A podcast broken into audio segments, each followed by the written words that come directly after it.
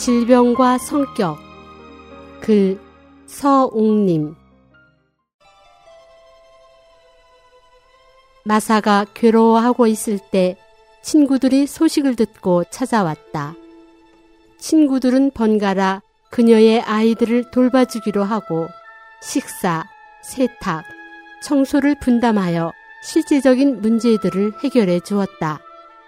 이 일을 주선한 것은 사소한 문제로 다투고 영원히 보지 않으려 했던 친구들이었다. 마사의 어머니도 평상심을 유지하고 조용히 그녀의 병실에 꽃을 꽂고 음식과 함께 애정이 가득 담긴 한 장의 쪽지를 남겨두고는 떠났다. 마사는 진정으로 타인의 선량함에 감동을 받았다. 암에 걸리면 많은 사람들은 치료 과정에서 사망한다. 특히 환자를 곤혹스럽게 하는 것은 의사마다 다른 치료법을 제시한다는 것이다.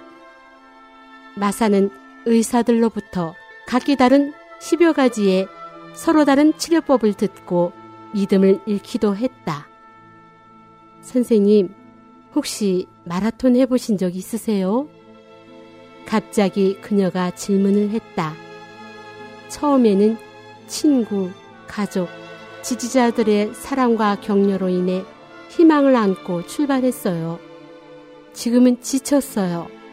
사람들은 단지 제 머리카락이 빠진 것만 보았지. 제가 겪은 고통은 모릅니다.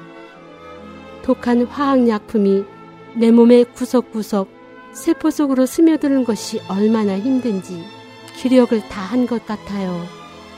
그녀는 더욱 늙고 초췌해 보였다. 요즘 어떤 생각을 가장 많이 하세요? 내가 물었다. 왜 하필이면 나일까? 하며 세상이 불공평하다는 생각이 들었어요. 다른 사람보다 저는 강하거든요. 그래서 하느님께서 제게 이런 고통을 주신 것이 아닌가요? 질병이 사람들의 감당 능력에 따라 배치된다고 생각하세요? 그녀는 대답하지 않았다.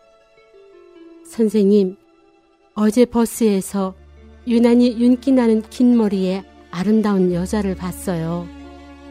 그런데 그녀가 목발을 짚고 차에서 내리는 거예요. 한쪽 다리가 없지 뭐예요. 순간 저는 더 이상 하늘을 원망하지 않기로 했어요. 머리가 빠졌다는 이유로 운명을 탓하기만 했지 하늘이 제게 얼마나 자비로운지 모르고 있었어요. 제가 예전에 잘못을 많이 해서 제 처지가 이렇게 되었나 봐요. 제 생각이 맞나요? 글쎄요. 나는 그녀가 마음속으로 여전히 하늘을 탓하고 원망하고 있음을 느낄 수 있었다.